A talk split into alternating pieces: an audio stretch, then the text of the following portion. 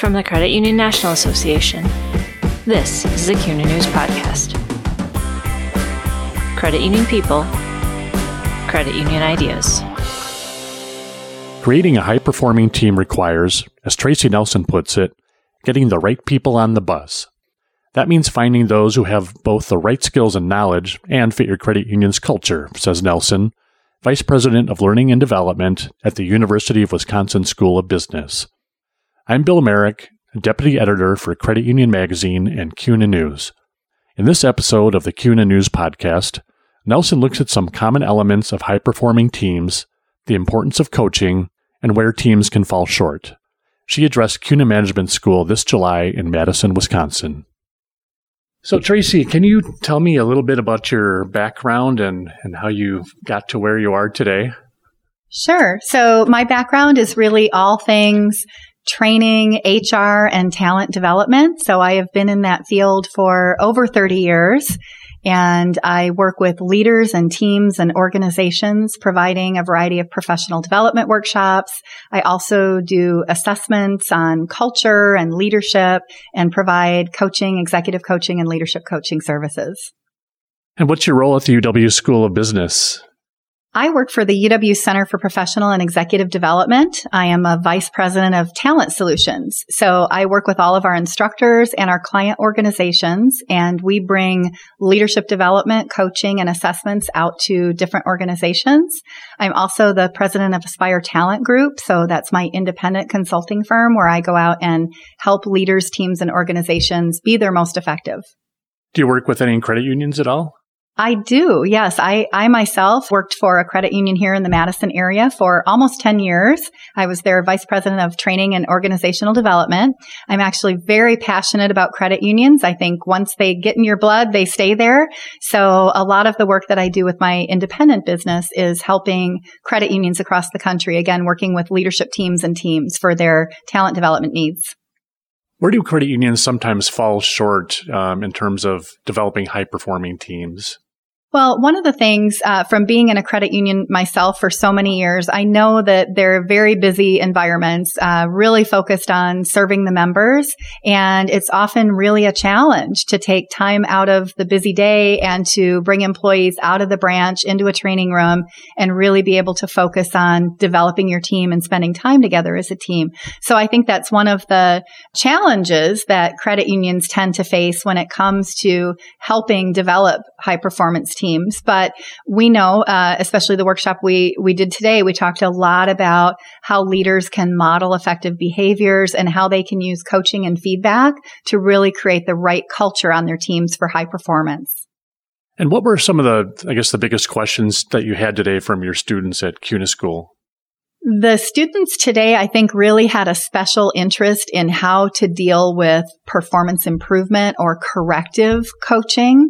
So uh, we as leaders are often a little bit hesitant to hurt people's feelings and to give difficult feedback. It's much easier to coach the good behaviors or to recognize the good behaviors than it is to have a very difficult and candid conversation with an employee about where they might be falling short. So uh, this group is really no different. I think that's an area that leaders across the board in all industries tend to struggle with, and it's because we're good people and we don't want to hurt people's feelings. So it's uh, challenging to have those difficult performance conversations, but also so important as leaders to do that.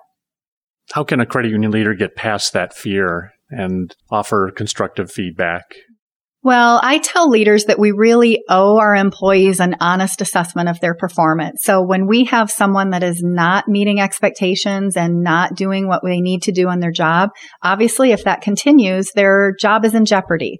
So the only chance really that the employee has to be able to improve is to be made aware of where they're not meeting expectations. So as difficult as it is and as uh, as much as we don't want to hurt people's feelings by sugarcoating the feedback or not giving the feedback, we are really not setting them up for success and uh, not giving them the chance to improve.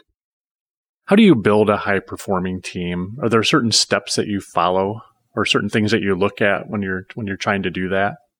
Well, there are some common elements to high performing teams. So, uh, one of the first things we tell leaders is how important it is to get the right people on the bus. So to truly understand your roles and what your needs are for those roles and to do a good job spotting people that not only have the appropriate skills and knowledge, but who also will be a good cultural fit for your team. So getting the right people on the bus is important. Uh, then there's a lot of cultural elements that are important to high performing teams. Trust is a very big factor. So, uh, creating an environment of trust where people feel safe and supported, that environment is much more conducive to being able to give open and honest feedback. And open and honest feedback is a key factor in creating a high performing team. Accountability for results is also important. And the way we hold people accountable is through coaching and feedback. So you can see that creating that right culture where again, people feel safe. They have good, strong relationships. They're comfortable challenging each other's ideas and they're comfortable having open, honest conversations. That's the right culture to create a high performing team that's really focused on results and able to support each other and coach each other in getting there. What are some signs that your team isn't quite up to snuff on all that? Some of the signs of teams that might be struggling. Um, first, you might see it just in the results. How well is that team achieving their business goals or what kind of results are they getting? So that's often where you will start to see a problem or, or get an idea that a team might be struggling a little bit. Uh, you also see it in team culture. So if you're seeing uh, meetings where people are having strong disagreements, or uh, you notice there's a lot of gossiping on the team, or other non-constructive or destructive team behaviors, those are some other signals that maybe your team isn't necessarily in a good place, and you might want to take some some action to shift that. And that's kind of where coaching comes in then to make a course correction. Absolutely. So coaching individuals on your team and coaching your team as a whole to really set clear expectations for what that desired performance is. And also thinking about performance not just as meeting business goals, but performance is also made up of behavior. So as a team, you're setting clear expectations for business goals, but you're also setting clear expectations for the types of behaviors and culture that you want on your team. So what are, what is acceptable behavior on our team? You as a leader really set the tone for that. Can you tell me a little bit more about your work when you worked for a credit union um, and some of the, the programs that you implemented?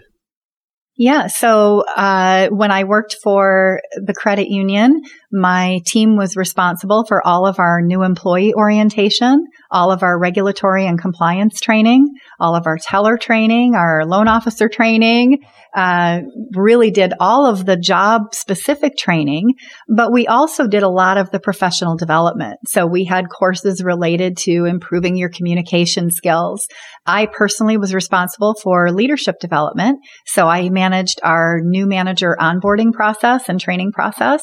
I also managed our leadership development program for the credit union. What was the leadership development program like? What were some of the components of that? As an organization, we had defined some key competencies or values or behaviors that we wanted in our leaders. And my role was to put together a really comprehensive program and we rolled out training approximately every quarter on a different skill. So for example, one quarter we might have been focused on how do you hire the right fit for your team? What is the hiring process? What types of interview questions should you use? The next quarter we might focus on coaching or conducting meaningful performance reviews. So we essentially every quarter rolled out some new competency that we were building in our leaders to help them really maximize their effectiveness. What are the biggest mistakes that leaders make when they're trying to coach their employees? Are there certain bad practices that it's easy to get wrapped up into? I think one of the biggest mistakes people make in coaching is feeling like we only coach for improvement or correction and we forget to coach the good behaviors. So if the only time we call an employee into our office to coach is when they've done something wrong, then coaching has a negative connotation to it. I think it's most effective for leaders to paint a clear picture on what does desired performance look like and make sure you paint that picture for employees, tell them the behaviors that you want to see. And as soon as you see any semblance of that behavior, you acknowledge it and validate it and, and recognize them for it. Uh, that is more of a positive frame on coaching. And uh, even when people are struggling with certain behaviors you don't want to see, you paint that positive picture and then you acknowledge them when they do something right. So I think that's one of the biggest mistakes is focusing on what are people doing wrong. We want to shift that frame and catch them doing something right. So attracting and retaining employees is a huge issue for credit unions and all companies uh, today. What are some things that credit unions can do to address both of those issues? One of the best ways to retain employees is to create a highly engaged workforce. So this concept of employee engagement is really important to credit unions and really in all industries. It's been shown to be the key factor in employee retention. Uh, engagement is all about what is the discretionary effort that someone is willing to give to their job? How passionate are they about the organization? How empowered do they feel? Uh, it's about the culture that a leader creates and a credit union creates. What about organizational development appeals to you most? The things about organizational development that really appeal to me most is that it's really about how you support individual employees, individual leaders, teams, and the organization as a whole. So it's about how do we get all of these different components working together so that individuals, leaders, teams, and the organization as successful as they can possibly be. Mm-hmm. So organizational development is really a very broad field, but one of the things I like most about it is it gives me the opportunity to work with such a diverse group of people and to really help them bring out their best talents and help them be as effective as they can possibly be. I suppose every company has its own unique issues too, which must keep it interesting organizations do have some unique issues. And at the same time, I would say after working across many different industries and types of organizations, there are some common threads in things that leaders and teams are challenged with. So as we mentioned earlier, uh, leaders struggling to give that corrective feedback and worried about hurting people's feelings. That is a very common feeling really across all industries. Uh, teams that struggle with interpersonal dynamics and creating the right team culture and making sure that uh, everyone is having constructive team behaviors. That happens really across all industries. So you do see some things that are unique, but again, we're all human, and uh, sometimes we we have those same challenges in the workplace. And that's one of the things I love about what I do is that I'm really there to support leaders and teams and organizations in, in helping them through that. Employee engagement seems like it's a huge issue these days. What are some things that credit unions can do to make sure that their employees are engaged in, in their work? I think one of the big things that credit unions can do to help with employee engagement is making sure they're talking a lot about the credit union mission and philosophy. That's one of the unique things about the credit union industry is that how can you not feel good about the credit union mission and philosophy? So that's something that I think having that mission resonate with every employee that joins your organization, having them feel connected to that mission and vision and philosophy uh, really helps with employee engagement. I think another thing is making sure that uh, credit unions really focus on helping develop their leaders and making sure their leaders have the skills and knowledge and support they need to help them build high performing teams and build the right culture that's going to help really engage those employees and really keep them, retain them at the credit union. What's one thing that you know now as an HR leader that you wish you'd known starting out? One thing I wish I would have known earlier in my career is just the importance of, of having the courage to have candid conversations. I think uh, it's a little bit harder. Uh, it was harder for me earlier in my career and over time being a leader, I found that you really can't be effective as a leader if you're not willing to have the courage to have those open, honest conversations. So it's something that I really hesitated to do early in my career. And uh, through being a leader, you tend to get a lot of practice in that. So over time, I've just come to really understand and embrace the importance of that. And I really encourage leaders to practice and reach a place where they feel comfortable having those courageous conversations. Is that what you did to kind of get over your initial fear? Just practice or anything else? I wish there was any way around it other than practice, but uh, I would say the way that uh, I got comfortable with candid conversations was I I took the time before one of those conversations to sit down and plan and to think about it and to just gather my facts and gather my thoughts and think about how I was going to approach the conversation. I would think in advance about how might this conversation be received? What might that other person be feeling? And is there anything that I can do or plan for in my approach to make it a safe conversation for them and to make sure that even if I'm talking about something difficult, that it's being done in a respectful way and that they feel safe in that conversation for them to also be able to give difficult feedback to me. So I think just the planning and the preparation goes a long way when you have to have a difficult conversation.